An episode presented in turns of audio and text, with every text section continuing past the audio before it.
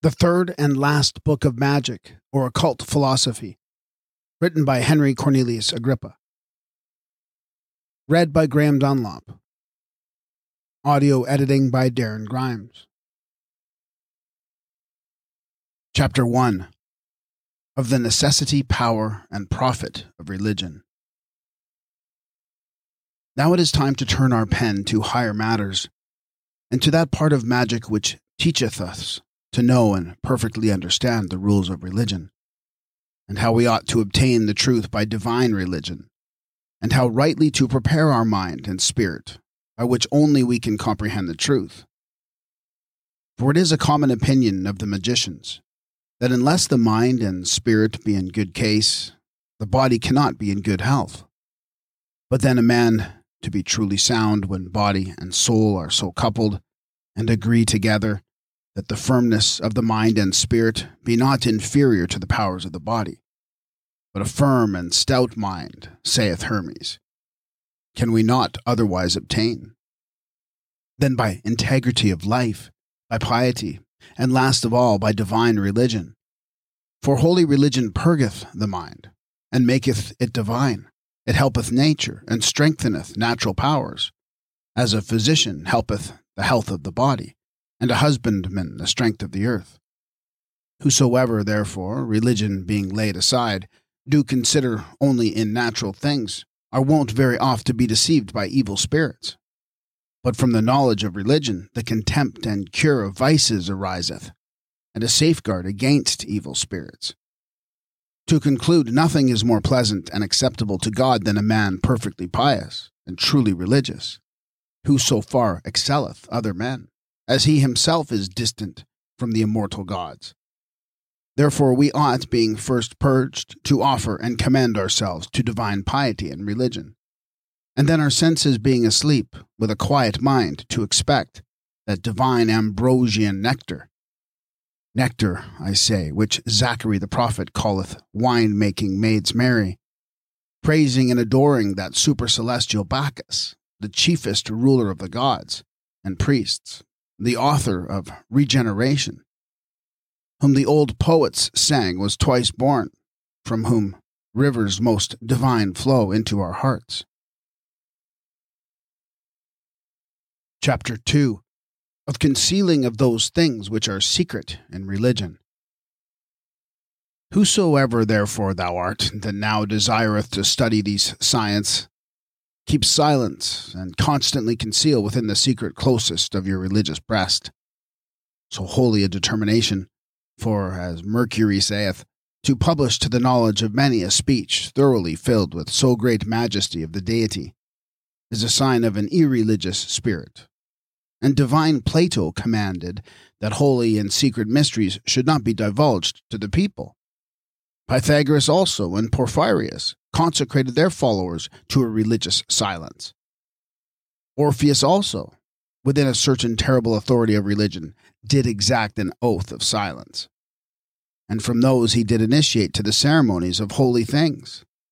Whence, in the verses concerning the holy word, he sings, You, that admirers are of virtue, stay. Consider well what I to you shall say. But you, that sacred laws contemn, profane, away from hence, return no more again. But thou, O Musaeus, whose mind is high, observe my words and read them with thine eye. And then within thy sacred breast repone, and in thy journey think of God alone, the author of all things that cannot die, of whom we shall not treat. So in Virgil we read of the Sibyl the goddess comes, hence, hence, all ye profane. The prophet cries, and from her grove refrain. Hence also in celebrating the holy mysteries of Ceres Eleusinian, they only were admitted to be initiated, the crier proclaiming the profane vulgar to depart. And in Esdras, we read this precept concerning the Kabbalistic secret of the Hebrews, declared in these verses Thou shalt deliver these books to the wise men of the people, whose hearts thou knowest can comprehend them and keep those secrets. Therefore, the religious volumes of the Egyptians and those belonging to the secrets of their ceremonies were made of consecrated paper. In these they did write down letters, which might not easily be known, which they call holy. Macrobius, Marcellinus, and others say they were called hieroglyphics, least perchance the writings of this kind should be known to the profane, which also Apuleius testifies in these words, saying, The sacrifice being ended, from a secret retired closet he bringeth forth certain books noted with obscure letters, affording compendious words of the conceived speech, partly by the figures of beasts of this kind, partly by figures full of knots, and crooked in the manner of a wheel, and set thick, twining about like vine tendrils, the reading thereby being defended from the curiosity of the profane. Therefore, we shall be worthy scholars of this science, if we be silent and hide those things which are secret in religion, for the promise of silence, as saith Tertullian, is due to religion. But they which do otherwise are in a very great danger, whence Apuleius saith concerning secrets of holy writs, I would tell you, if it were lawful to tell. You should know it, if it were lawful to hear it. But both ears and tongue would contract the same guilt of rash curiosity. So we read Theodorus, the tragic poet, when he would have referred some things of the mysteries of the Jews' scripture to a certain fable, was deprived of sight Theopompus, also who began to translate some things out of the divine law into the Greek tongue, was presently troubled in mind and spirit, whence afterward earnestly desiring God. Wherefore this had happened to him, received an answer in a dream, because he had basely polluted divine things by setting them forth in public. One Numenius, also being very curious of hidden things, incurred the displeasure of the divine powers because he interpreted the holy mysteries of the goddesses, Eleusina, and published them, for he dreamed that the goddesses of Eleusina stood in a whore's habit before the brothel house, which when he wondered at, they wrathfully answered, that they were by him violently drawn from their modesty and prostituted everywhere to all comers. By which he was admonished that the ceremonies of the gods ought not to be divulged, Therefore, it hath always been the great care of the ancients to wrap up the mysteries of God and nature, and hide them with diverse enigmas, which law the Indians, Brahmins, Ethiopians, Persians, and Egyptians also observed. Hence, Mercurius, Orpheus, and all the ancient poets and philosophers, Pythagoras, Socrates, Plato, Aristoxenus, Ammonius, kept them inviolable hence Plotinus and Origenes, and the other disciples of Ammonius, as Porphyry relates in his book of the Education and Disciple of Plotinus, swear never to set forth the decrees of their master. And because Plotinus brake his oath made to Ammonius, and published his mysteries, for the punishment of his transgression he was consumed, as they say, by the horrible disease of lice. Christ also himself, when he lived on earth, spoke after that manner and fashion, that only the more intimate disciples should understand the mystery of the Word of God. But the others should perceive the parables only, commanding moreover that holy things should not be given to dogs, nor pearls cast to swine. Therefore the prophet saith, I have hid thy words in thy heart, that I might not sin against thee. Therefore, it is not fit that those secrets which are amongst a few wise men, and communicated by mouth only, should be publicly written. Wherefore, you will pardon me if I pass over in silence many of the chiefest secret mysteries of ceremonial magic. I suppose I shall do enough if I open those things which are necessary to be known, and you, by the reading of this book, go not away altogether empty of these mysteries but on that condition, let these things be communicated to you, on which Dionysius bound Timothy, that they which perceive these secrets would not expose them to the unworthy, but gather them together amongst wise men, and keep them with the reverence that is due to them.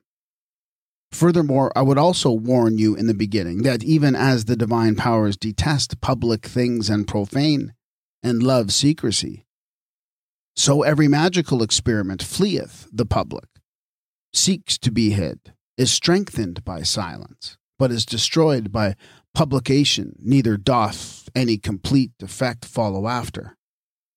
All these things suffer loss when they are poured into prating and incredulous minds. Therefore, it behoveth a magical operator, if he would get fruit from this art, to be secret, and to manifest to none neither his work nor place, not time, neither his desire nor will, unless either to a master or partner or companion, who also ought to be faithful, believing, silent, and dignified by nature and education. Seeing that even the prating of a companion, his incredulity and unworthiness, hindereth and disturbeth the effect in every operation. Chapter 3 What dignification is required, that one may be a true magician and a worker of miracles. About the beginning of the first book of this work, we have spoken what manner of a person a magician ought to be. But now we will declare a mystical and secret matter necessary for everyone who desireth to practice this art, which is both the beginning, perfection, and key of all magical operations.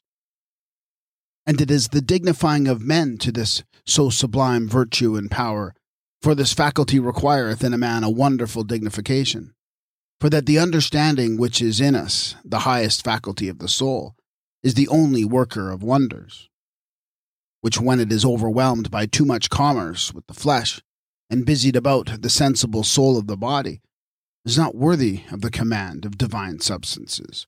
Therefore many prosecute this art in vain.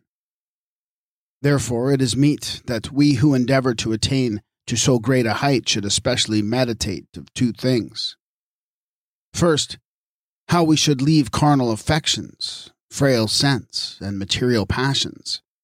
Secondly, by what way and means we may ascend to an intellect pure and conjoined with the powers of the gods, without which we shall never happily ascend to the scrutiny of secret things, and to the power of wonderful workings or miracles.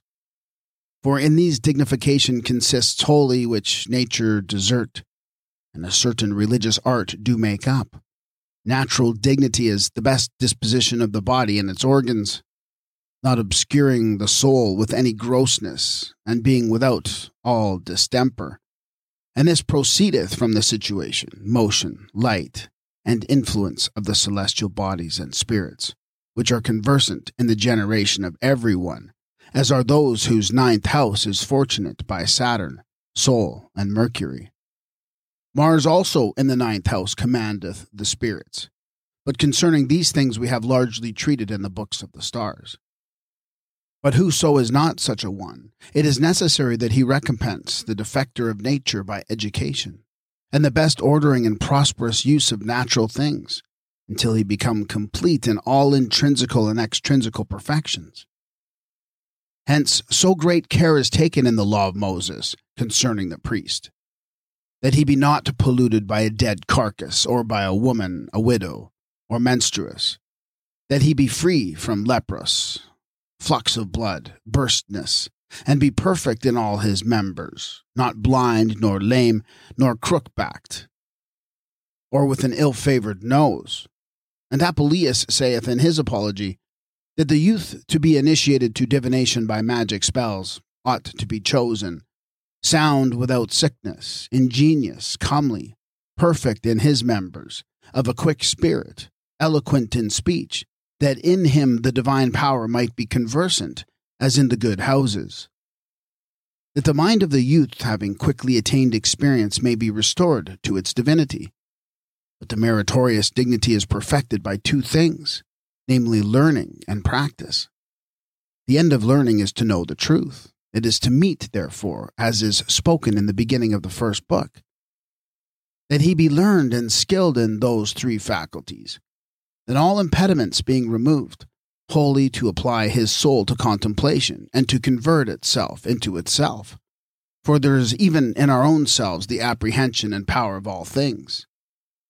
But we are prohibited so as that we little enjoy these things, by passions opposing us even from our birth and vain imaginations and immoderate affections, which being expelled, the divine knowledge and power presently takes place. But the religious operation obtains no less efficacy, which oft times of itself alone is sufficiently powerful for us to obtain this deifying virtue. So great is the virtue of holy duties rightly exhibited and performed, that though they not be understood, yet piously and perfectly observed, and with a firm faith believed, they have no less efficacy than to adorn us with a divine power.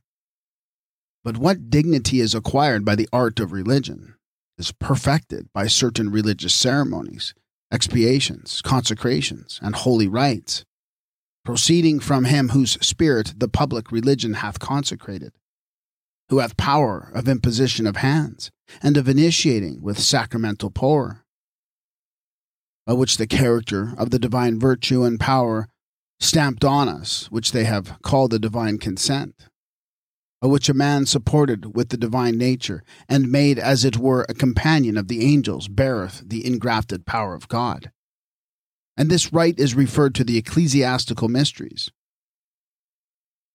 If therefore now thou shalt be a man perfect in the sacred understanding of religion, and piously and most constantly meditatest on it, and without doubting believest, and art such an one on whom the authority of holy rites and nature hath conferred dignity above others, and one whom the divine powers contemn not, Thou shalt be able to by praying, consecrating, sacrificing, invocating, to attract spiritual and celestial powers, and to imprint them on those things thou pleasest, and by it to vivify every magical work.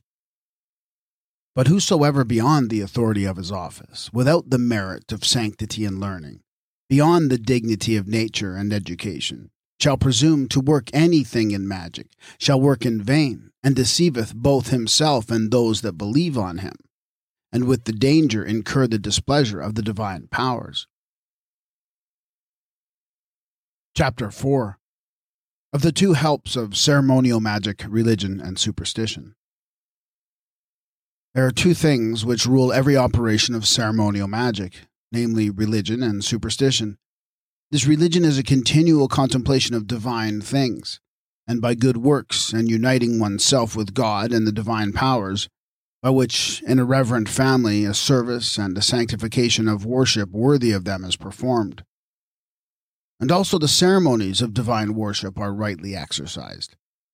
Religion, therefore, is a certain discipline of external holy things and ceremonies, by the which, as it were, by certain signs were admonished of internal and spiritual things, which is so deeply implanted in us by nature, that we may differ more from other creatures. By this, then, rationality, whosoever therefore neglects religion, as we have spoken before, and confides only in the strength of natural things, are often very deceived by the evil spirits. Therefore, they who are more religiously and holily instructed neither set a tree nor plant their vineyard nor undertake any mean work without divine invocation, as the doctor of the nations commands the Colossians, saying, Whatsoever you shall do in word or deed, do all in the name of the Lord Jesus Christ, giving thanks to him, to the God the Father by him. Therefore, to superadd the powers of religion to physical and mathematical virtues is so far from a fault that not to join them is a heinous sin. Hence in Libro Sanatorum saith Rabbi Hamina, He that enjoyeth any of the creatures without divine benediction is supposed by both God and the Church to have used it as taken by theft and robbery, of whom it is written by Solomon, He that takes away any things violently from father and mother is a destroyer. But God is our Father, and the Church our mother, as it is written. Is not he thy Father who possesseth thee?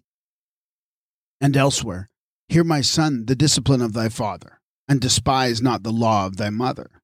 Nothing more displeaseth God than to be neglected and condemned. Nothing pleaseth him more than to be renowned and adored. Hence, he hath permitted no creature of the world to be without religion. All do worship God, play, as Proclus saith, frame hymns to the leaders of their order, but some things truly after a natural, others after a sensible, others a rational, others in intellectual manner, and all things in their manner, according to the song of the three children. Bless the Lord. But the rites and ceremonies of religion, in respect of the diversity of times and places, are diverse. Every religion hath something of good, because it is directed to God his Creator. And although God allows the Christian religion only, yet other worships which are undertaken for his sake, he doth not altogether reject and leaveth them not unrewarded, if not with an eternal, yet with a temporal reward, or at least doth punish them less.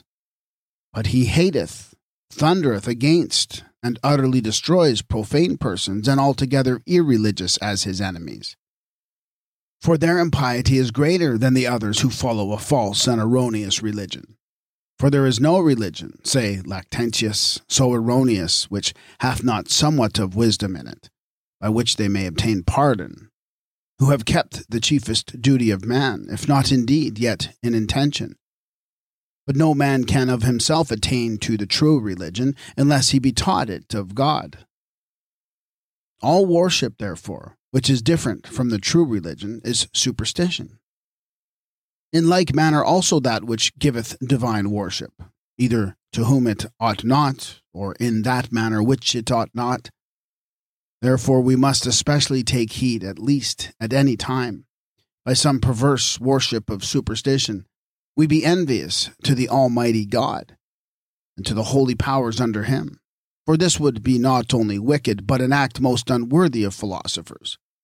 Superstition, therefore, altogether it be far different from the true religion.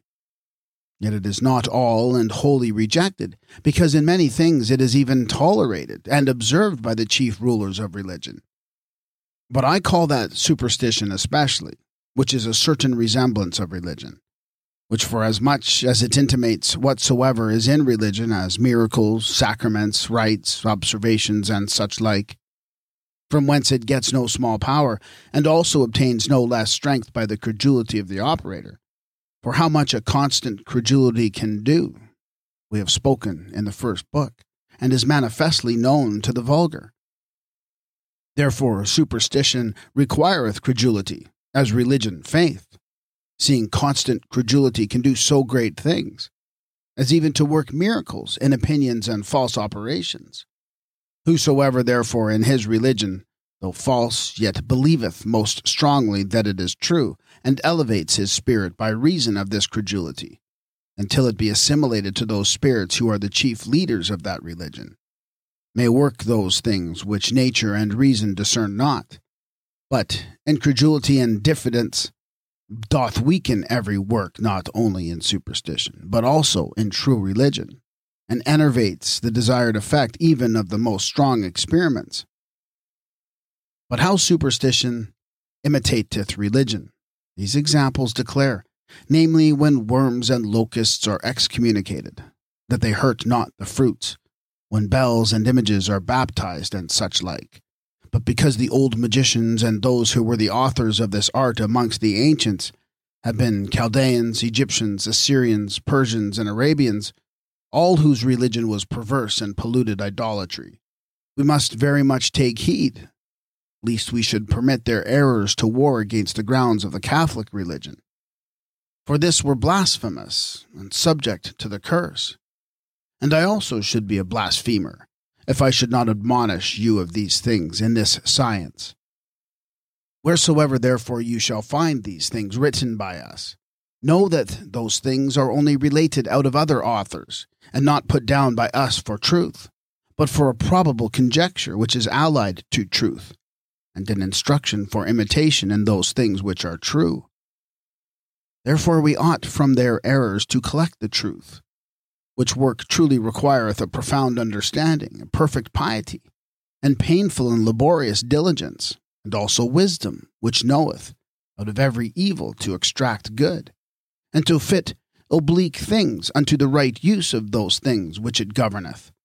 As concerning this, Augustine gives us an example of a carpenter to whom oblique and complicate things are no less necessary and convenient than the straight. Chapter 5 Of the three guides of religion which bring us to the path of truth. There are three guides which bring us even to the paths of truth, and which rule all our religion, in which it wholly consisteth, namely love, hope, and faith. For love is the chariot of the soul, the most excellent of all things, descending from the intelligences above even to the most inferior things. It congregates and converts our mind into the divine beauty, preserves us also in all our works, gives us events according to our wishes, administereth power to our supplications. As we read in Homer, Apollo heard Chryses' prayer because he was his very great friend. And some read of Mary Magdalene in the Gospel. Many sins were forgiven her because she loved much. But hope, immovable, hanging on those things it desireth, when it is certain and not wavering, nourisheth the mind and perfecteth it. But faith, the superior virtue of all, not grounded on human fictions, but divine revelations wholly, pierceth all things through the whole world, for seeing it descends from above from the first light and remains nearest to it, is far more noble and excellent than the arts and sciences and beliefs arising from inferior things. This being darted into our intellect by reflection from the first light to conclude, by faith man is made somewhat the same with the superior powers, and enjoyeth the same power with them.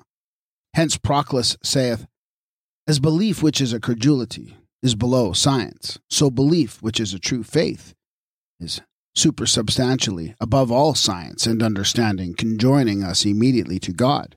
For faith is the root of all miracles, by which alone, as the Platonists testify, we approach to God and obtain the divine power and protection. So we read that Daniel escaped the mouths of the lions, because he believed on his God. So to the woman with the bloody issue saith Christ, Thy faith has made thee whole. And of the blind man desiring sight, he required faith, saying, Do ye believe that I can open your eyes? So Pallas in Homer comforteth Achilles with these words I'm come to pacify your wrath, if you will believe. Therefore, Linus, the poet, sings all these things are to be believed.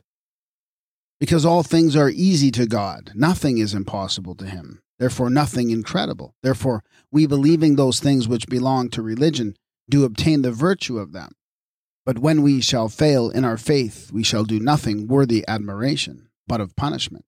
As we have an example of this in Luke in these words Therefore, certain of the vagabond Jews, exorcists, took upon them to call over them which had evil spirits in the name of the Lord Jesus, saying, We abjure you by Jesus, whom Paul preacheth. And the evil spirit answered and said, Jesus I know, and Paul I know, but who art thou? And the man in whom the evil spirit was leapt on them and overcame them, so that they fled out of the house naked and wounded. Chapter 6 How by these guides the soul of man ascendeth up into the divine nature, and is made a worker of miracles. Therefore, our mind being pure and divine, inflamed with a religious love, adorned with hope, directed by faith, placed in the height and top of the humane soul, doth attract the truth, and suddenly comprehended, and beholdeth all the stations, grounds, causes, and sciences of things, both natural and immortal, in the divine truth itself, as it were in a certain glass of eternity. Hence it comes to pass that we, though natural, know these things which are above nature, and understand all things below, and as it were by divine oracles receive the knowledge not only of those things which are, but also of those that are past and to come, presently and many years hence. Moreover, not only in sciences, arts, and oracles the understanding challengeth to itself this divine virtue, but also receiveth this miraculous power and certain things by command to be changed.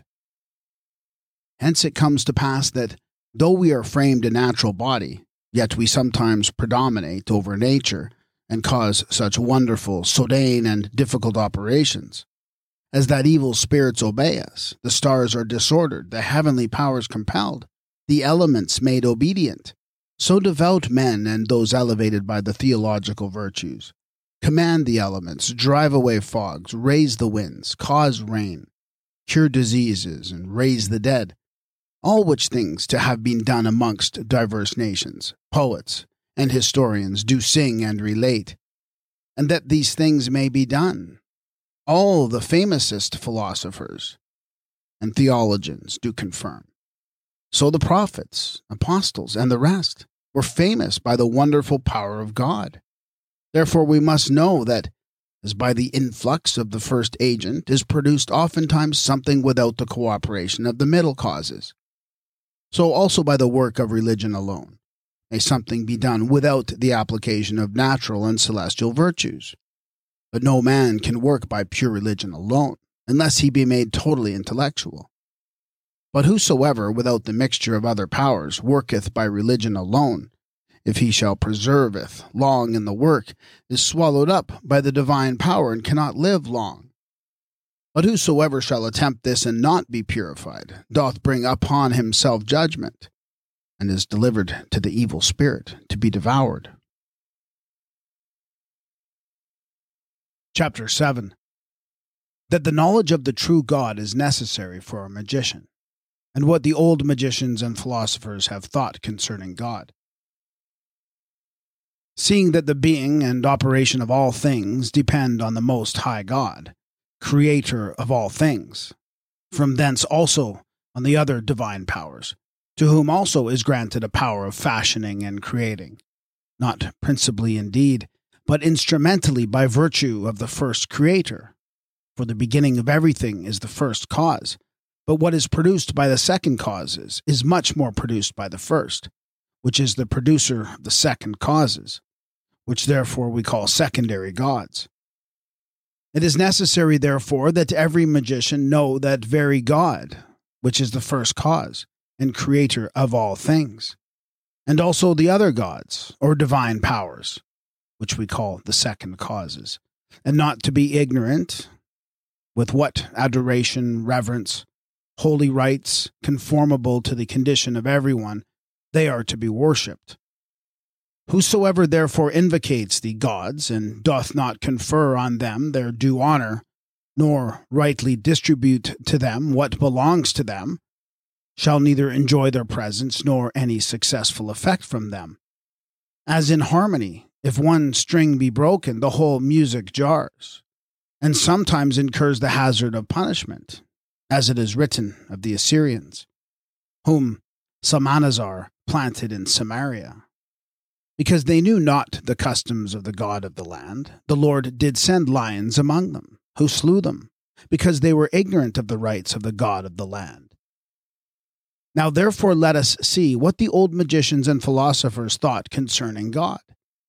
For we read that Nicocreante, a tyrant of Cyprus, long since asking, Who was the greatest God? the Serapean oracle answered him, That he was to be accounted the greatest God whose head was the heavens, the seas his belly, the earth his feet, his ears placed in the sky, his eyes the light of the glorious sun.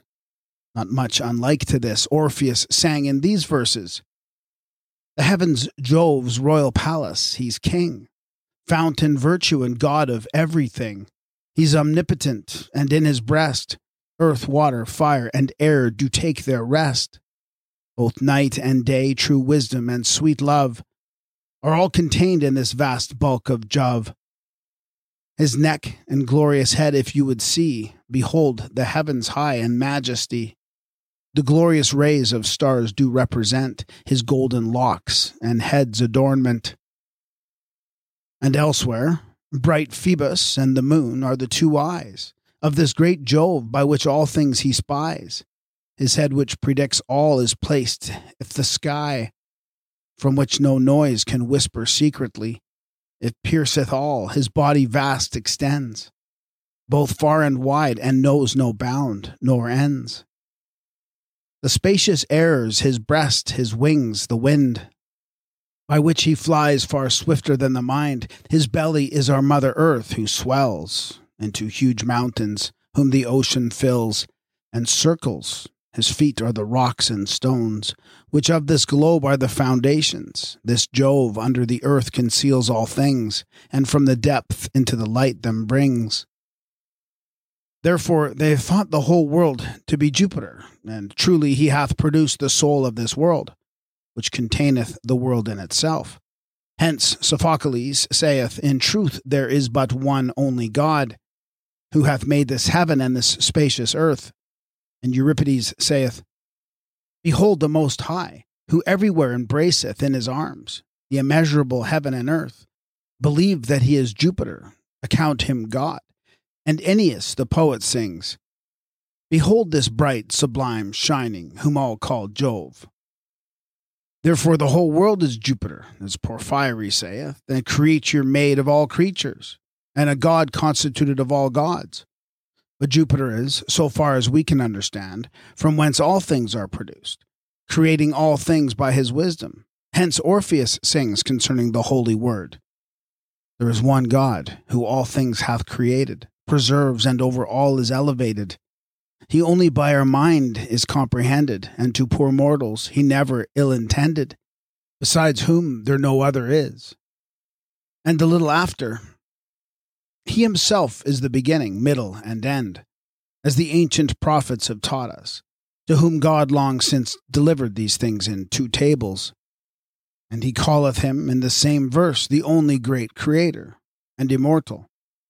Zoroaster, likewise, in his sacred history of the Persians, defineth God thus God is the first of all those things which suffer neither decay nor corruption, unbegot, never dying, without parts, and most like himself, the author and promoter of all good things, the Father of all, most bountiful and wise, the sacred light of justice, the absolute perfection of nature, the contriver, and wisdom thereof. Apuleius also describes him to be a king, the cause, foundation, and original, beginning of all nature, the supreme begetter of spirits, eternal, the preserver of living creatures, a father with propagation, not to be comprehended by time, place, or any other circumstance, and therefore imaginable to a few, utterable to none. From hence, therefore, Euripides commanded the highest god to be called Jupiter, through whose head Orpheus sang all things came into this light. But the other powers he supposeth to be subservient, these which are without God and separated from him, and are by the philosophers called the ministers or angels of God, and separated intelligences. Therefore, they say religious worship to be due to this most high Jupiter and to him only, but to the other divine powers not to be due unless for his sake. Chapter 8 What the ancient philosophers have thought concerning the divine Trinity. Augustine and Porphyry testify that the Platonists held three persons in God. The first of which they call the Father of the world. The second they call the Son and the first mind, and so he is named by Macrobius. The third, the Spirit or soul of the world, which Virgil also from Plato's opinion calleth the Spirit, when he sings, Within the spirit nourisheth the mind, diffused through the whole doth in its kind. The lump both act and agitate. Plotinus and Philo deliver that the Son of God, viz., the first mind or divine intellect, floweth from God the Father, even as a word from the speaker, or as light from light. From hence it is that he is called both the Word and speech, and splendor of God the Father. For the divine mind by itself, with one only and uninterrupted act, understandeth the chiefest good without any vicissitude or mediate knowledge. He generateth in himself an issue and son, who is the full intelligence, complete image of himself, and the perfect pattern of the world, whom are John and Mercurius named the word or speech, Plato, the son of God the Father, Orpheus, Pallas, born from Jupiter's brain, that is wisdom. This is the most absolute image of God the Father, yet by a certain relation or some intrinsical absolute thing, as it were begot and distinguished from the Father, who saith in Ecclesiasticus, I have proceeded from the mouth of the Most High. I am the first begot before all creatures. Iamblichus testifieth this Son to be the one and the same God with the Father in essence. Namely, calling God both the Father and Son of Himself. Also, Mercurius Trismegistus in Asclepius mentioneth the Son of God in divers places. For he saith, My God and Father begat a mind, a work diverse from himself. And elsewhere, unity begets unity, and reflecteth his flagrant love on himself. And in Pymander, where he seemeth to prophesy of the covenant of grace to come, and of the mystery of regeneration, saith, The author of regeneration is the Son of God, the man by the will of the one only God. And also that God is most replenished with the fruitfulness of both sexes.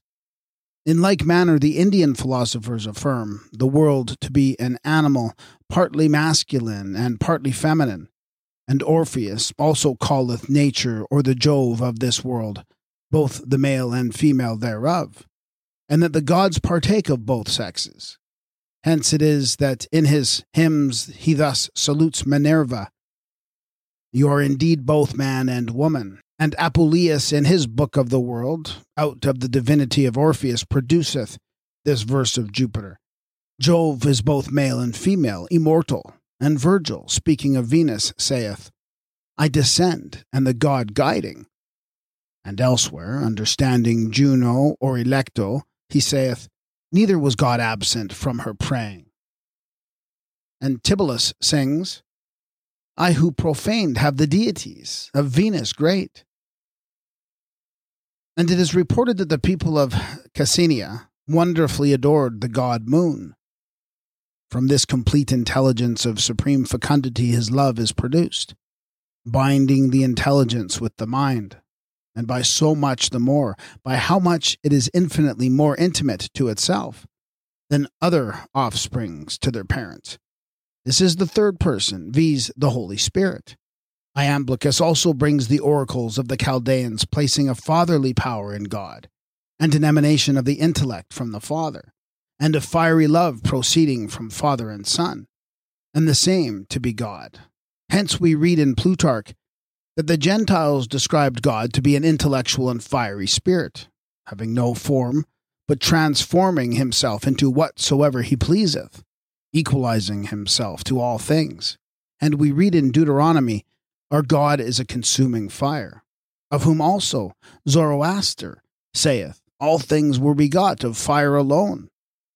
So also Heraclitus and Ephesian teacheth, Hence, divine Plato hath placed God's habitation in fire, namely, understanding the unspeakable splendor of God in himself, and love about himself.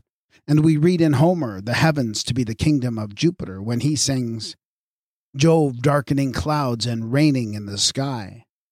And the same elsewhere. The lot of Jove, the heaven, is to the air he sits.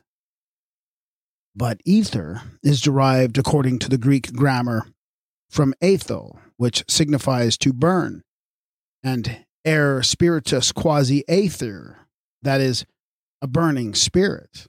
And therefore Orpheus calleth the heaven pyrophon, that is, a fiery breathing place. Therefore the Father, Son, and the amiable Spirit, which is also fiery, are by the divines called three persons whom Orpheus also in his adjurations invocateth with these words Heaven, I admire thee, thou wise work of the great God. I abjure thee, O thou word of the Father, which he first spake where he established the whole world by his wisdom. Hesiod also confesseth the same things under the names of Jupiter, Minerva, and Boule in his Theogony, declaring the twofold birth of Jupiter in these words the first daughter, called Tritonia, with grey eyes, having equal power with the father, and prudent Boule, that is counsel, which Orpheus in the forenamed verses pronounceth plurally, because of his twofold emanation, for he proceedeth both from Jupiter and Minerva. And Augustine himself in his fourth book, De Civit Dei, doth testify that Porphyry the Platonist placed three persons in God.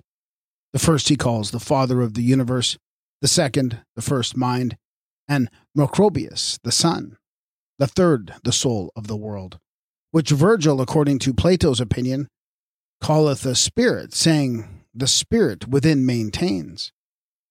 Therefore, it is God, as Paul saith, from whom, in whom, by whom are all things. For from the Father, as from the fountain, flow all things. But in the Son, as in a pool, all things are placed in their ideas. Chapter 9 What the true and most orthodox faith is concerning God and the most holy Trinity. The Catholic doctors and faithful people of God have decreed that we ought thus to believe and profess that there is one only true God, in create, infinite, omnipotent, eternal Father, Son, and Holy Ghost, three persons, co eternal and co equal, of one most simple essence, substance, and nature. This is the Catholic faith. This is the Orthodox religion. This is the Christian truth that we worship one God in Trinity and Trinity in unity, neither confounding the persons nor dividing the substance. The Father begat the Son from all eternity and gave him his substance, and nevertheless retained it himself. The Son also, by being begot, received the substance of the Father, but assumed not the proper person of the Father. For the Father translated it not into the Son, for they are both of one and the same substance, but of diverse persons. The Son also, although he be the co eternal with the Father, and begot of the substance of the Father before the world, yet notwithstanding was born into the world out of the substance of a virgin.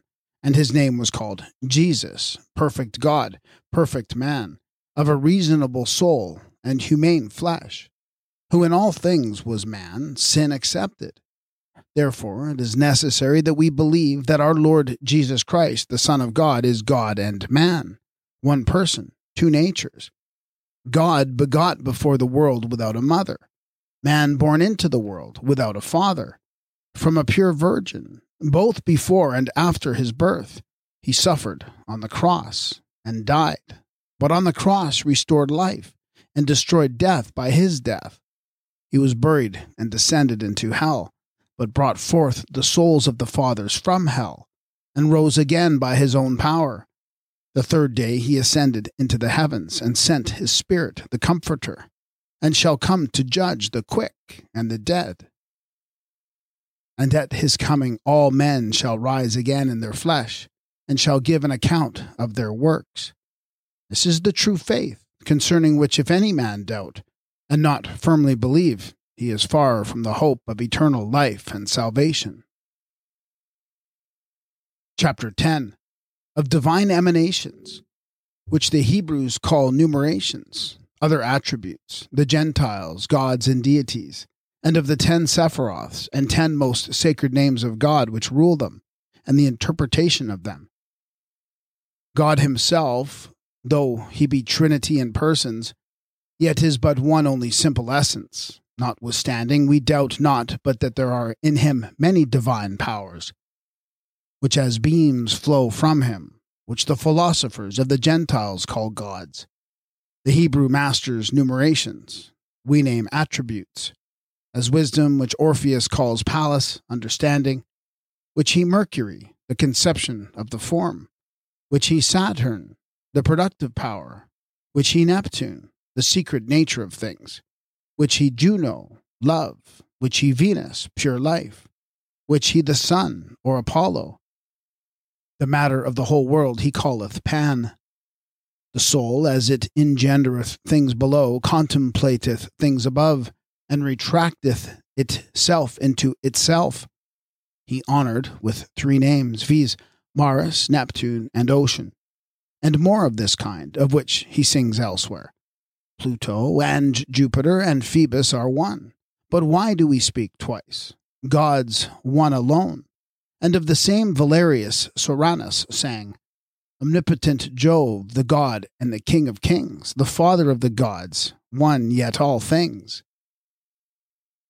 Therefore, the most prudent theologians of the Gentiles did worship the one God, under diverse names and powers, yea, diverse sexes, whom as Pliny saith, frail and weak mortality hath digested unto more, being mindful of his one frailty, that every man might worship that portion which he especially wanteth. So those who had need of faith invocated Jupiter, that they wanted providence, Apollo, wisdom, Minerva. And so, as they wanted other things, they invocated other powers. Hence arose that great variety of deities, by reason of the many and diverse distribution of graces. But God is one, from whom all things. Therefore, Apuleius, in his book De Mundo to Faustin, saith, Whereas there is but one God and one power, yet he is named by diverse names, for the multitude of species, by whose variety he is made of many shapes. And Marcus Varro, in his book of the worship of God, saith, As all souls are reduced to the one soul of the world or universe, so are all the gods referred to Jupiter, who is the same God, worshipped under diverse names. Therefore, it is meet to know the sensible priorities and perfectly to intellectualize them by the way of more secret analogy. Whosoever understandeth truly the hymns of Orpheus and the old magicians shall find that they differ not from the Kabbalistical secrets and orthodox traditions. For whom Orpheus calls Curetes and unpolluted gods, Dionysius names powers. The Kabbalists appropriate them to the numeration Pahad, that is, to the divine fear. So that which is En Sof in the Kabbalah, Orpheus calleth might, and Typhon is the same with Orpheus as Zamael in the Kabbalah.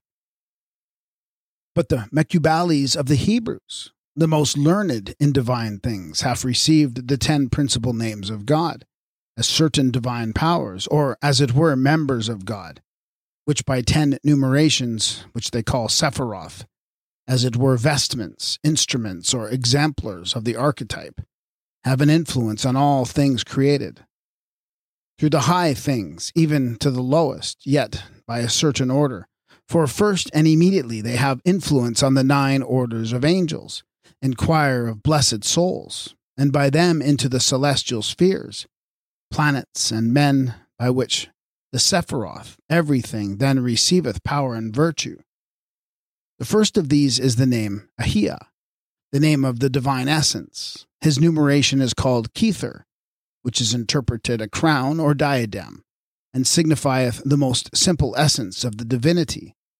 And it is called that which the eye seeth not, and is attributed to God the Father, and hath his influence by the order of Seraphims, or as the Hebrews call them, Heoth Hakadosh, that is, creatures of holiness, and then by the primum mobile, bestows the gifts of being to all things, filling the whole universe both through the circumference and center, whose particular intelligence is called Metatron, that is, the Prince of Faces, whose duty it is to bring others to the face of the Prince.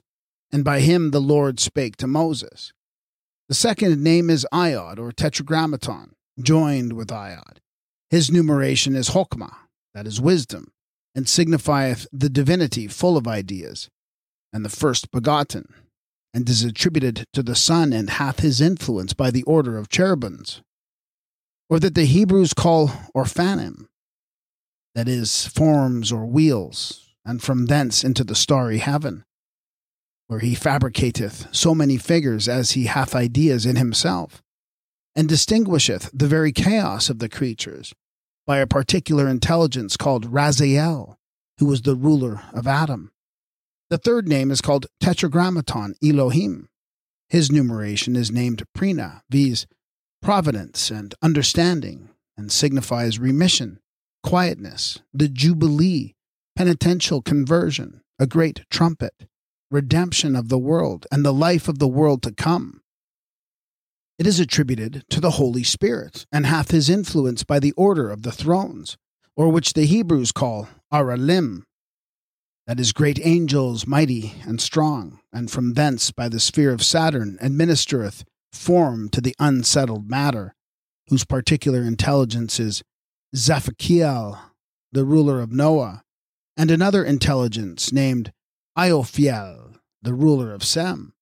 And these are the three supreme and highest numerations, as it were, seats of the divine persons, by whose commands all things are made, but are executed by the other seven, which are therefore called the numerations framing.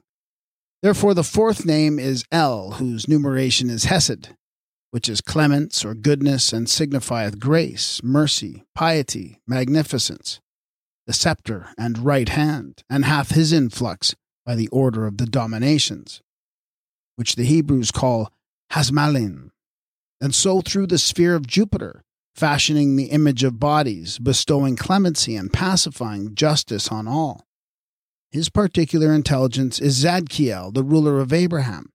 The fifth name is Elohim Gibor, that is, the mighty God punishing the sins of the wicked, and his numeration is called Geberak, which is to say power, gravity, fortitude, security, judgment, punishing by slaughter and war, and it is applied to the tribunal of God, the girdle, the sword, and left hand of God.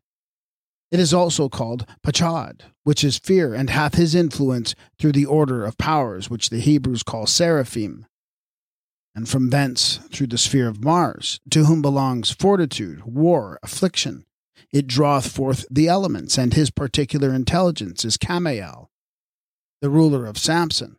The sixth name is Elohah, or a name of four letters, joined with Vaduhat.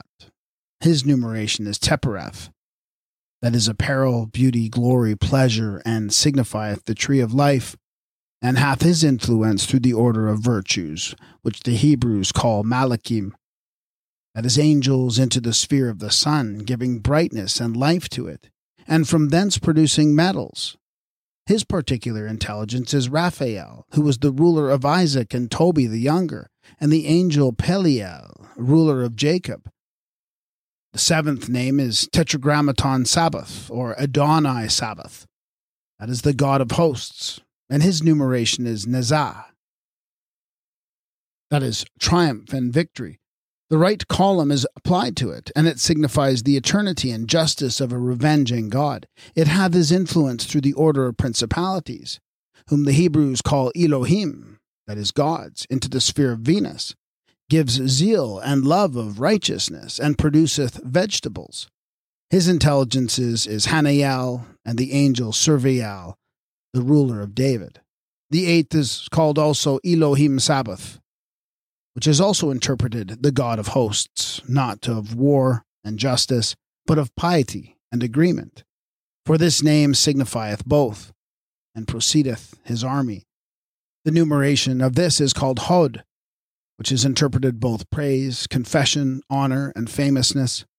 The left column is attributed to it. It hath his influence through the order of the archangels, which the Hebrews call Ben Elohim, that is the sons of God, into the sphere of Mercury, and gives elegancy and consonancy of speech, and produceth living creatures. His intelligence is Michael, who was the ruler of Solomon. The ninth name is called Sadai, that is omnipotent, satisfying all, and Elhai, which is the living God. His numeration is Ayesod, that is foundation, and signifieth a good understanding, a covenant, redemption, and rest, and hath his influence through the order of angels, whom the Hebrews name cherubim, into the sphere of the moon, causing the increase and decrease of all things, and taketh care of the genii and keepers of men, and distributeth them. His intelligence is Gabriel, who was the keeper of Joseph, Joshua, and Daniel. The tenth name is Adonai Melech, that is Lord and King. His numeration is Malkuth, that is kingdom and empire, and signifieth a church, temple of God, and a gate, and hath his influence through the order of animastic, viz., of blessed souls, which by the Hebrews is called Isim, that is nobles, lords, and princes. They are inferior to the hierarchies, and have their influence on the sons of men, and give knowledge and the wonderful understanding of things also industry and prophecy, and the soul of Messiah is present amongst them. Or as others say, the intelligence Metatron, which is called the first creature, or the soul of the world, and was the ruler of Moses. Chapter 11 Of the Divine Names and Their Power and Virtues. God himself, though he be only one in essence, yet hath diverse names, which expound not his diverse essences or deities, but certain properties flowing from him, by which names he doth pour down, as it were, by certain conduits on us, and all his creatures, many benefits and diverse gifts. Ten of these names we have above described, which also Hiram reckoneth up to Marcella, Dionysius reckoneth up forty five names of God and Christ, the Mecubales of the Hebrews from a certain text of Exodus derive seventy two names, both of the angels and of God, which they call the name of seventy two letters, and Shephamphors, that is, the expository. But others proceeding further, out of all places of the Scripture, do infer so many names of God, as the number of those names is. But what they signify is altogether unknown to us. From these, therefore, besides those which we have reckoned up before, is the name of the divine essence, Iheia, which Plato translates. From hence they call God Tu On. Others O Un, that is the being, who is another name revealed to Ase, signifying the abyss of the Godhead, which the Greeks translate Toton, the Latins himself the same, Esh, is another name received from Moses, which soundeth fire, and the name of God, Na, is to be invocated in perturbations and troubles. There is also the name Aya, and the name Ilion, and the name Makom, the name Kafu, the name Inan, and the name Emeth, which is interpreted truth and is the seal of God. And there are two other names, Zur and Eben. Both of them signify a solid work, and one of them express the Father with the Son. And many more names we have placed above in the scale of numbers. And many names of God and the angels are extracted out of the Holy Scriptures by the Kabbalistical calculation. Notarian and Gemetrian arts, where many words retracted by certain of their letters make up one name, or one name dispersed by each of its letters signifieth or rendereth more. Sometimes they are gathered from the heads of words, as the name Agla from this verse of the Holy Scripture. That is a mighty God forever. In like manner, the name Aya from this verse, that is God our God as one God. In like manner, the name Ayava from this verse, that is let there be light, and there was light. In like manner, the name Ararita from this verse, that is one principle of his unity, one beginning of his individuality, his vicissitude is one thing. And this name, Hakaba, is extracted from this verse, the Holy and the Blessed One. In like manner, this name, Jesu, is found in the heads of these two verses, viz., that is, until the Messiah shall come, and the other verse, that is, his name abides till the end. Thus also is the name Amen extracted from this verse, that is, the Lord, the faithful King. Sometimes these names are extracted from the end of the words, as the same name Amen from this verse, that is, the wicked not so, but the letters are transposed. So by the final letters of this verse, that is, to me what, or what is his name, is found the name Tetragrammaton. And all these a letter is put for a word, and a letter extracted from a word, either from the beginning, end, or where you please. And sometimes these names are extracted from all the letters, one by one, even as those seventy two names of God are extracted from those three verses of Exodus, beginning from these three words. The first and last verses being written from the right to the left, but the middle contrariwise from the left to the right as we shall shew hereafter. And so sometimes a word is extracted from a word, or a name from a name, by the transposition of letters, as Messiah from Isma and Michael from Malachi, but sometimes by changing of the alphabet, which the Kabbalists call Ziruf. So the name Tetragrammaton are drawn forth Maz, Paz, Kuzu, sometimes also by reason of the equality of numbers. Names are changed as Metatron, for Sedai, for both of them make 314. So Liai and El are equal in number, for both make 31. And these are the hidden secrets concerning which it is most difficult to judge and to deliver a perfect science.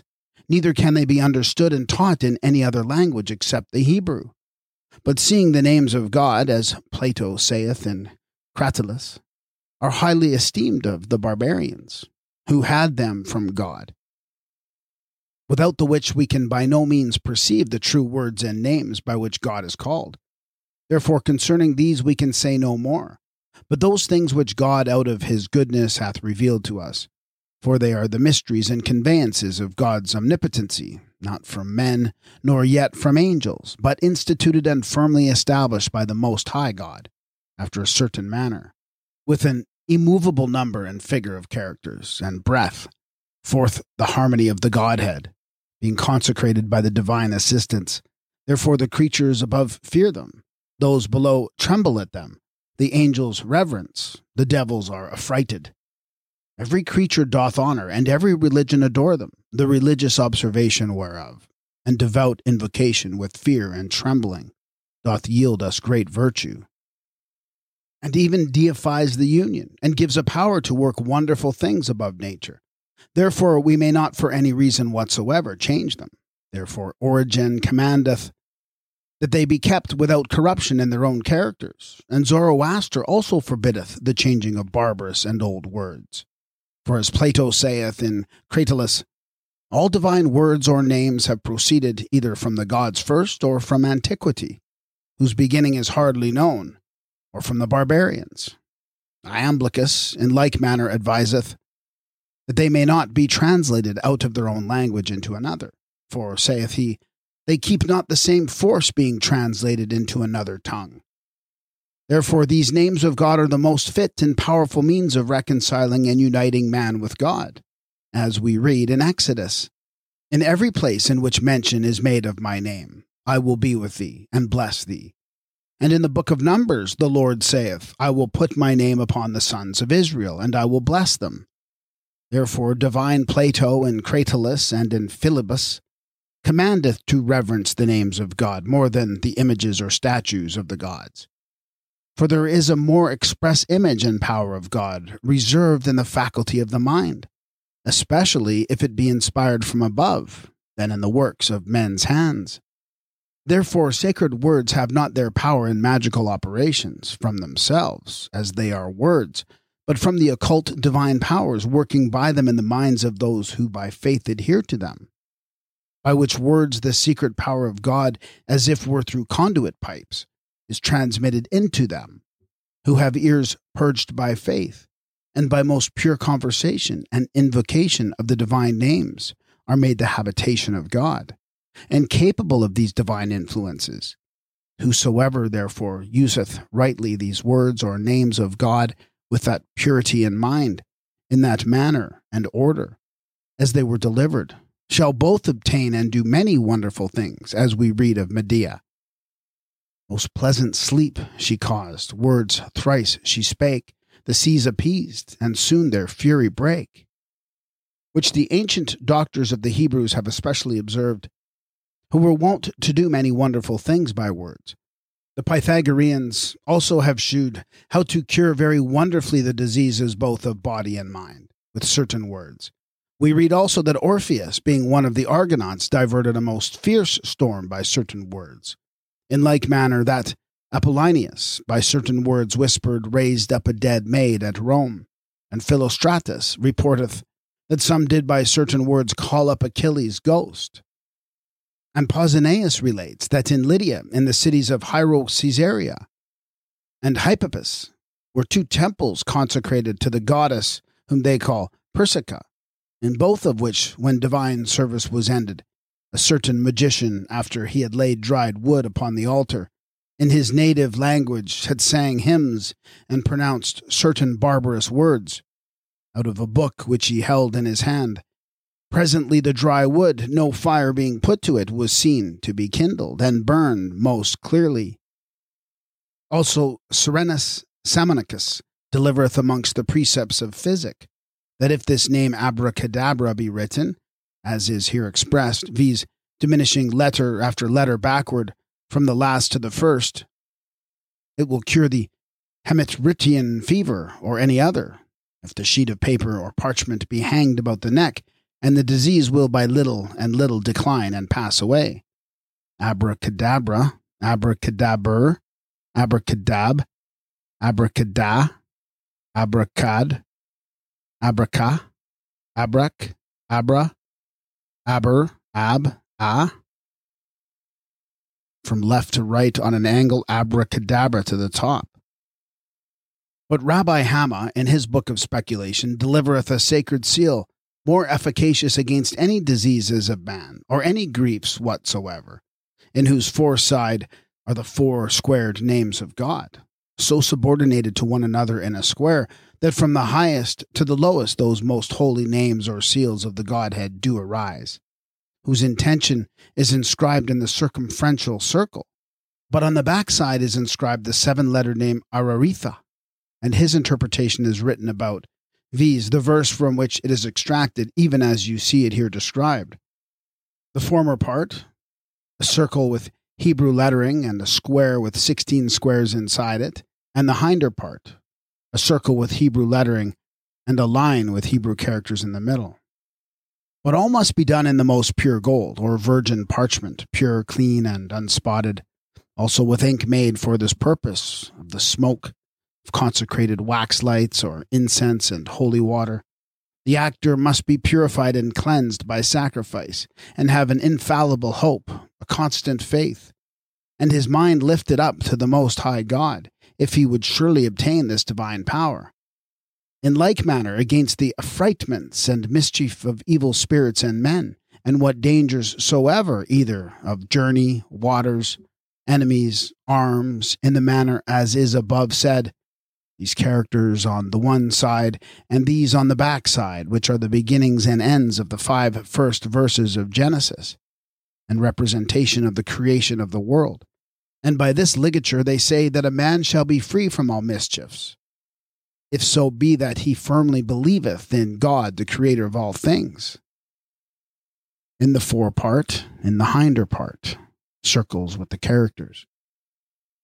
Neither let any distrust or wonder that sacred words applied outwardly can do very much. Neither by them the Almighty God made the heavens and the earth. And further, by experience it is found, as saith Rab Casta ben Luca, that many things not having physical virtues do very much. As, for example, the finger of an abortive child hanged on the neck of a woman hindereth conception, so long as it remaineth there. Moreover, that in diverse sacred words and names of God there is great and divine power, which worketh miracles.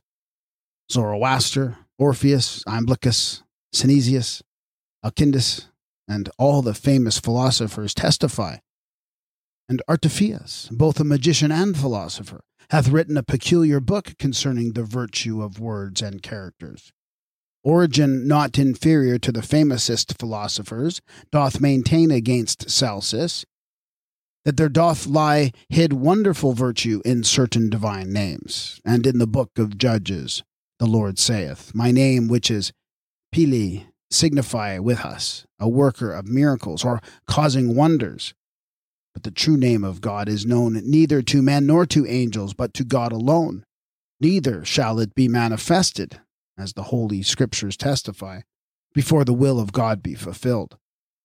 Notwithstanding, God hath other names amongst the angels, others amongst us men. For there is no name of God amongst us, as Moses the Egyptian saith, which is not taken from his works, and signifieth with participation, besides the name Tetragrammaton, which is holy, signifying the substance of the Creator in a pure signification, in which no other thing is partaker with the God the Creator. Therefore it is called the separated name, which is written and not read, neither is it expressed by us, but named and signifieth the second supernal idiom, which is of God, and perhaps of angels. In like manner the angels have their name amongst themselves, and in their idiom, which Paul calleth the tongue of angels, concerning which we have very little knowledge with us. But all their other names are taken from their offices and operations, which have not so great efficacy and therefore the magicians call them by their true names, namely the heavenly ones, which are contained in the Holy Bible. Chapter 12 Of the influence of the divine names through all the middle causes into these inferior things. The Most High Creator and First Cause, although he ruleth and disposeth all things, yet distributeth the care of execution to diverse ministers, both good and bad, which John in the Revelations calls assisting and destroying angels, of which the prophet sings elsewhere. The angel of the Lord remains in the presence of them that fear him, that he may preserve them. And elsewhere he describes emissions by evil angels. Now, whatsoever God doth by angels as by ministers, the same doth he by heavens, stars, but as it were by instruments, that after this manner all things might work together to serve him, that as every part of heaven and every star doth discern every corner or place of the earth, and time, species, and individual, so it is fit that the angelical virtue of that part and star should be applied to them, viz., place, time, and species.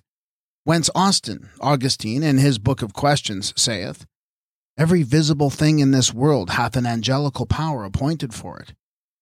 Hence Origen, on the Book of Numbers, saith, The world hath need of angels, that may rule the armies of the earth, kingdoms, provinces, men, beasts, the nativity, and progress of living creatures, shrubs, plants, and other things, giving them that virtue which is said to be in them from an occult propriety. Much more need is there of angels that may rule holy works, virtues, and men, as they who always see the face of the Most High Father, and can guide men in the right path, and also even the least thing to this place, as fit members of this world in which God as the chief president dwelleth, most sweetly disposing all things, not being contained or circumscribed, but containing all things, as John in the Revelations describeth the heavenly city, whose twelve gates are guarded with twelve angels, infusing on them what they receive from the divine name, twelve times revolved, and in the foundations of that city the names of the twelve apostles and the Lamb. For as in the law, in the stones of the ephod and foundations of the holy city described by Ezekiel, were written the names of the tribes of Israel, and the name of four letters did predominate over them. So in the gospel, the names of the apostles are written in the stones of the foundation of the heavenly city, which stones stand for the tribes of Israel and the church, over which the name of the Lamb hath influence, that is, the name of Jesus, in which all the virtue of the four lettered name, seeing that Jehovah the Father hath given him all things. Therefore the heavens receive from the angels that which they dart down, but the angels from the great name of God in Jesu, the virtue whereof is first in God, afterward diffused into these twelve and seven angels, by whom it is extended into the twelve signs, and into the seven planets and consequently into all other ministers and instruments of God, portraying even infinitely.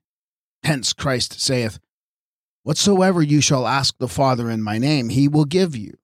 And after his resurrection saith, In my name they shall cast out devils, and do as followeth. So that the name of four letters is no further necessary, the whole virtue thereof being translated into the name of Jesus, in which only miracles are done Neither is there any other, as Peter saith, under heaven given unto men, by which they can be saved, but that but let us not think that by naming Jesus profanely as the name of a certain man, we can do miracles by virtue of it.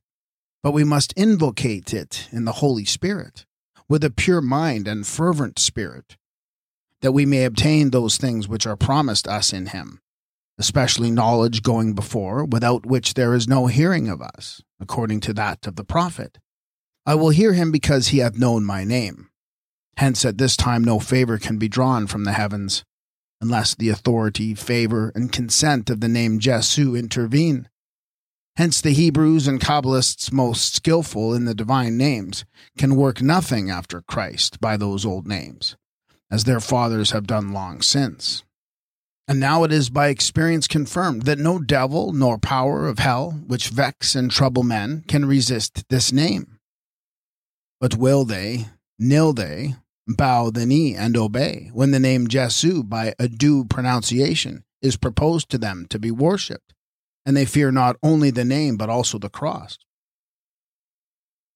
And now it is by experience confirmed that no devil nor power of hell which vex and trouble men can resist this name. But will they, nil they, bow the knee and obey, when the name Jesu by a due pronunciation is proposed to them to be worshipped? And they fear not only the name, but also the cross, the seal thereof. And not only the knees of the earthly, heavenly, and hellish creatures are bowed, but also insensible things do reverence it and all tremble at his beck. When from a faithful heart and a true mouth the name Jesus is pronounced, and pure hands imprint the salutiferous sign of the cross, neither truly doth Christ say in vain to his disciples, In my name they shall cast out devils, etc., unless there were a certain value expressed in that name over devils and sick folk, serpents and persons and tongues and so forth seeing the power which this name hath, is both from the virtue of God the institutor, and also from the virtue of him who is expressed by this name, and from a power implanted in the very word. Hence it is that, seeing every creature feareth and reverence the name of him who hath made it. Sometimes even wicked and ungodly men, if so be they believe the invocation of divine names of this kind, do bind devils and operate certain other great things Chapter 13 Of the members of God and of their influence on our members. We read in diverse places of the Holy Scripture of diverse members of God and ornaments. But by the members of God are understood manifold powers, most simply abiding in God Himself, distinguished amongst themselves by the sacred names of God, but the garments of God and ornaments as it were certain ways and relations, or emanations, or conduit pipes, by the which he diffuseth himself, the hems of which as oft as our minds shall touch, so often the divine power of some member goeth forth, even as Jesus cried out concerning the woman with the bloody issue Somebody hath touched me, for I perceive virtue to go forth from me. These members, therefore, in God are like to ours but the ideas and exemplars of our members, to the which if we rightly conform our members, then being translated into the same image, we are made the true sons of God, and like to God, doing and working the works of God, therefore concerning the members of God. Many things are drawn forth out of the Scriptures, for we read of his head in the Canticles, thy head as Carmel, and the locks of thy head as the purple of the king. But this Carmel signifieth not the mountain of the sea coast of Syria, but a little creature, which engendereth the purple. Also of his eyes, eyelids, and ears, we read in the Psalms. The eyes of the Lord on the just, and his ears to their prayers. His eyes look towards the poor, and his eyelids inquire after the sons of men. Also of his mouth, taste, throat, lips, and teeth, we read in Esay. Thou hast not inquired at my mouth, and in the canticles, thy throat as the best wine for my beloved, that goeth down sweetly, causing the lips of those that are asleep to speak. There are also nostrils, by the which, as we often find in the law, he smelleth the sacrifices for a sweet odor. He hath shoulders, arms, hands, and fingers, of the which we read in Esay. The government is laid upon his shoulders. To whom is the arm of the Lord revealed? And the kingly prophet singeth, Thy hands, O the Lord, have made me and fashioned me, and I will behold the heavens, the work of thy fingers. He hath also a right and left hand. Hence the psalmist saith, The Lord saith to my Lord, Sit at my right hand. And of the left we read, in the gospel, on which the damned shall be placed at the last day. Further, we read of the heart, breast, back, and back parts of God as in the book of Kings, that God found David a man according to his own heart. We read also in the gospel his breast upon which the disciples sleeping conceived divine mysteries, and the psalmist describeth his back in the paleness of gold. And he himself saith in Jeremiah, I will shew my back and not my face in the day of their perdition. And he saith to Moses, Thou shalt see my back parts of his feet. The psalmist also saith, Darkness under his feet and in Genesis he is said to walk to the south. In like manner also we read of the garments and ornaments of God, as with the psalmist, The Lord hath reigned, he hath put on beauty, clothed with light as with a garment. And elsewhere, thou hast put on comeliness and beauty, the abyss as a garment and as clothing. And in Ezekiel the Lord speaketh, saying, I spread my garment over thee, and cover thy nakedness. Moreover, also we read of the rod, staff, sword, and buckler of God, as in the psalmist Thy rod and thy staff, they have comforted me. His truth hath compassed thee about as with a shield. And in Deuteronomy we read of the sword of his glory. And very many of this sort the sacred word declares to us from which members and divine ornaments there is no doubt, but that our members and all things about us and all our works are both ruled, directed, preserved, governed, and also censured, as the prophet saith. He hath put my foot upon a rock and directed my goings, and elsewhere he saith, Blessed be the Lord my God, who teacheth my hand to war, and my fingers to fight. And of his mouth he saith, The Lord hath put a new song into my mouth and elsewhere our Saviour saith, I will give you a mouth and wisdom, and of the hair he saith, and hair of your head shall not perish. And in another place, the hairs of your head are numbered.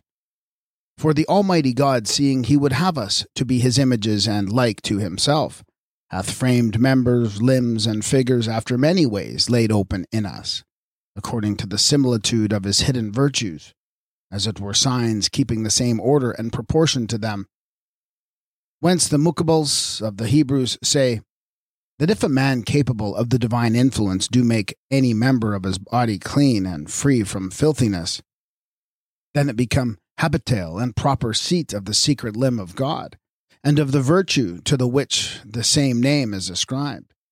So that if that member want anything, the name being invocated, whence it dependeth, it is presently heard effectually, according to that I will hear him because he hath known my name. And these are the great and hidden mysteries, concerning which it is not lawful to publish more. Chapter 14 Of the gods of the Gentiles, and souls of the celestial bodies, and what places were consecrated in times past, and to what deities.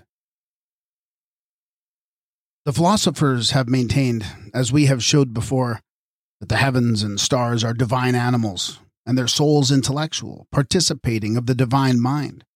And they aver that some separated substances are superior, others inferior to them, as it were governing and serving, which they call intelligences and angels.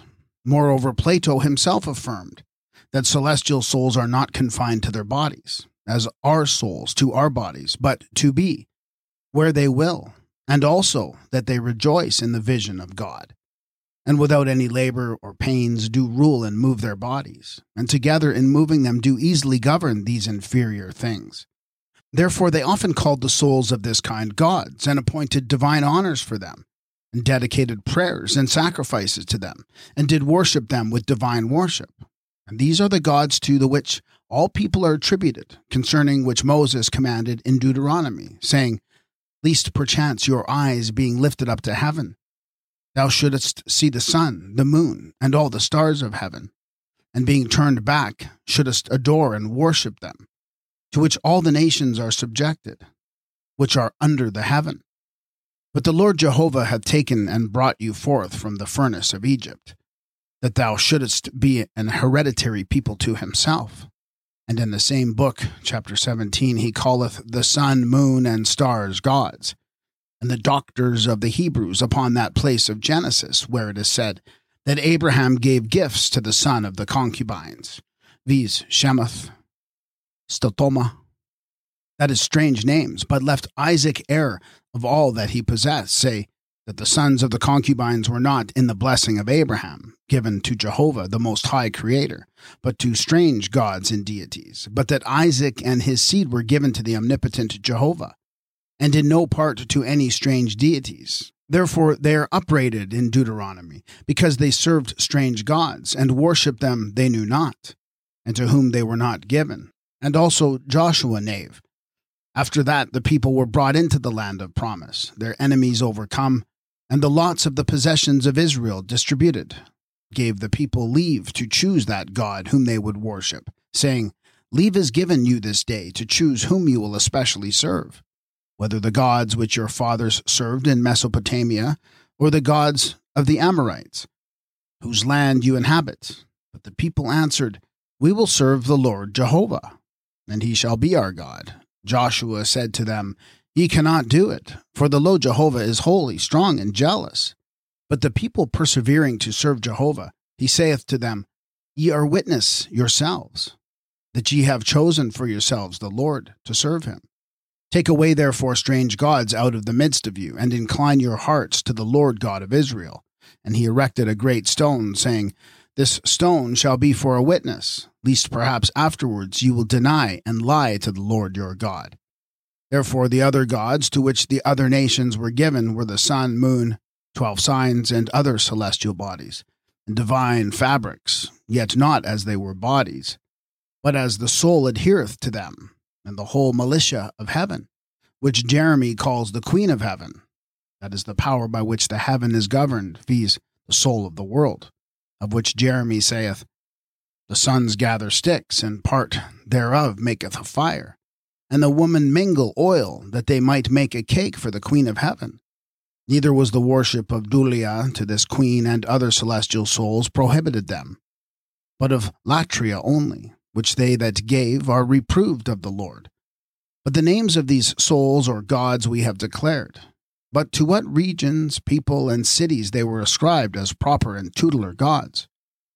Origen, Tertullian, Apuleius, Diodorus, and very many other historians partly relate to us Therefore, all people worship their gods with their proper ceremonies the Boeotians, Amphiaraus, the Africans, Mopsus, the Egyptians, Osiris and Isis, the Ethiopians who inhabit Meroe, Jupiter, and Bacchus, the Arabians, Bacchus and Venus, the Scythians, Minerva, the Naucratians, Serapis, the Syrians, Atargates, the Arabians, Diaphares, the Africans, Celestus, the Nornians, Tabellinus, and Italy also by the free cities' consecration.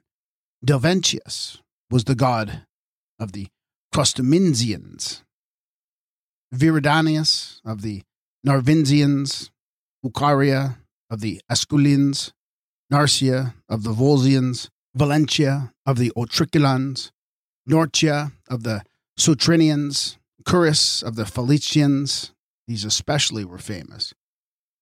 The Latians did adore with the highest worship Mars, the Egyptians Isis, and the Moors Auba, the Macedonians Chabrias, the Carthaginians Uranus, the Latins Faunus, the Romans Quirinus, the Sabines Sangus, the Athenians Minerva, Samos Juno, Paphos Venus, Lemnos Vulcan, Naxos Bacchus, Delphos Apollo, and as Ovid singeth in his Fasti, Athens do Pallas, Crete Dian implore, the islands Lemnos Vulcan doth adore, the Spartans Juno. The Carthaginians and Leucadians did worship Saturn, Crete, Piraeus, Homol, Ida, Elis, and Libya. Jupiter, where was his oracle, Epirus, Latium, Cnidus, Lycia, Pisa, Macedonia, Mars. The Thermodonians, Scythians, and Thracia, the sun. The Scythians did worship only one god, sacrificing an horse to him. The same also the Heliopolitans and Assyrians did worship, and under the name of Apollo, the Rhodians, Hyperboreans, and Milesians, and the mountains Parnassus, Phasaelus, Cynthus, Soracte, were holy to him, and the islands Delos, Claros, Tenedos, and Malwa, a place in the isle Lesbos, and the Grynean grove or town besides the cities Patara, Crissa, Tarapnus, Syra, Delphos, Arafina, and Trosi, and Tigria. Also Thebes, the island Naxos, Nice, a city of Arabia, Kalokoros, a river of Paphlagonia, were consecrated to him under the name of Bacchus and Dionysus. Also Parnassus and Cytheraos mountains of Boeotia, in which every second year by course the feasts of Bacchanalia were kept. Also the Thamaritans, a people neighbors to the Hyrcanians, did worship Bacchus with their own ceremonies. The Assyrians first of all introduced the worship of Venus, then the Paphians in Cyprus, and Phoenicians and Cytherians, whom, as Agis reports, the Athenians followed. Amongst the Lacedaemonians, Venus, Armata, was worshipped. At Delphos, Venus Epitibia was also adored of the Cones, and in Amathus, an island of the Aegean Sea, and in Memphis, a city of Egypt, and in Nido and Sicilia, and in the Idalian Grove, and the city Hypatia, and Eris, a mountain of Sicilia, and in Caledonia, Cyrene and Samos, and no deity of the old gods, Aristotle being witness, is reported to have been worshipped with greater ceremonies, and in more places. The French did especially worship Mercury, calling him Teutates. So also the Arcadians, Hermopolites, Egyptians, and Memphites. The Scythians about Mount Taurus did worship the moon under the name of Diana. And in Ephesus, she had a most stately temple. And in Mycena, after the death of Thontes, king of Taurica, her image being stolen away by Iphigenia and Orestes, she was worshipped nigh Aricia.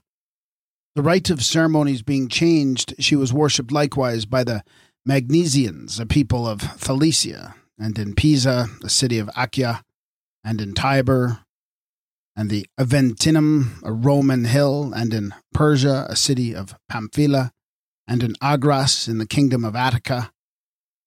And the Catanian people are reported to have worshipped the moon under the masculine sex. There were also other places consecrated to other deities, as to Pallas, who was called Minerva, were consecrated Athens, the mountains Piraeus, Aracthinus, the river Tritonis, and Alcominum, a city of Boeotia, and Neo, one of the islands of the Cyclades. The holy places of Ceres are Eleusia, Attica, Enna, and Catana, cities of Cilicia, and Mount Etna. The chief worship to Vulcan was in the island of Lemnos and in Imbres, an island of Thracia and Theresia, an island consecrated to Vulcan, and also Sicilia. Vesta was the goddess of the Trojans, whom runaway Aeneas carried into Italy, and to her are given the Phrygians, Idea, and Dindymus, mountains of Phrygia, and Rhetum, the city of Umbria, also the mountain Berecynthus and Pesinutium, city of Phrygia, the cities Carthage, Procena, Argos, and Mycena worshipped Juno, also the island Samos and the people of Phoenicia, Orchestus, a city of Boeotia, and Tenatus, a promontory of Laconia, were consecrated to Neptune, and the Trasinian nation and city were under the protection of Neptune. Of this sort, therefore, were the gods of the nations, which did rule and govern them, which Moses himself in Deuteronomy calleth gods of the earth, to which all nations were attributed, not signifying others than the heavenly stars and their souls. Chapter 15 What our theologians think concerning the celestial souls.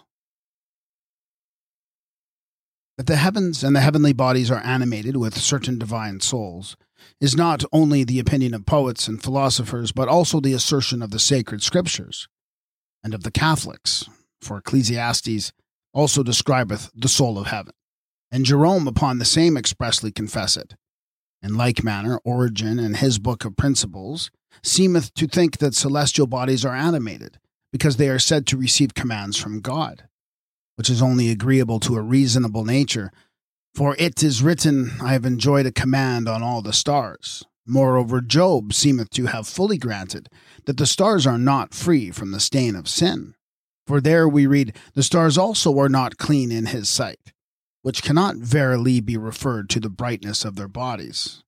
Moreover, that the celestial bodies are animated, even Eusebius and Pamphilian thought, and also Austin, Augustine, in his Enchiridion. But of the latter writers, Albertus Magnus in his book of Four Co-Equals, and Thomas Aquinas in his book of Spiritual Creatures, and John Scott upon the second of the sentences. To these the most learned Cardinal Nick Cusanus may be added. Moreover, Aurelius himself in a strong disputation doth convince these things, who moreover thinketh it not strange that the heavenly bodies are worshipped with the worship of Dulia, and that their suffrages and helps are implored, to whom also Thomas himself consenteth, unless the occasion of idolatry should hinder this right. Moreover, Plotinus maintaineth that they know our wishes, and hear them. But if anyone would contradict these, and account them sacrilegious tenets, let him hear Austin, Augustine, in his Enchiridion, and in his book of Retractions, and Thomas in the second book against the Gentiles, and in his Quodlibets, and Scotus upon the sentences, and Guillielmus Paracelsus in his Sum of the Universe, who unanimously answer that to say the heavenly bodies are animated or inanimated, nothing belongeth to the Catholic faith. Therefore, although it seemeth to many ridiculous that the souls themselves be placed in the spheres and stars, as it were the gods of the nations, every one doth govern his regions, cities, tribes, people, nations, and tongues. Yet it will not seem strange to those who rightly understand it.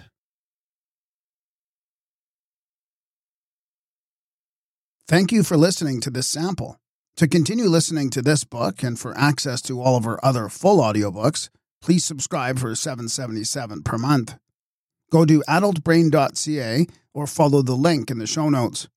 This will be a completely separate podcast with a new RSS feed and will have all the titles from this feed as well. Thank you for your help and support in bringing rare and forgotten books to audio for the world.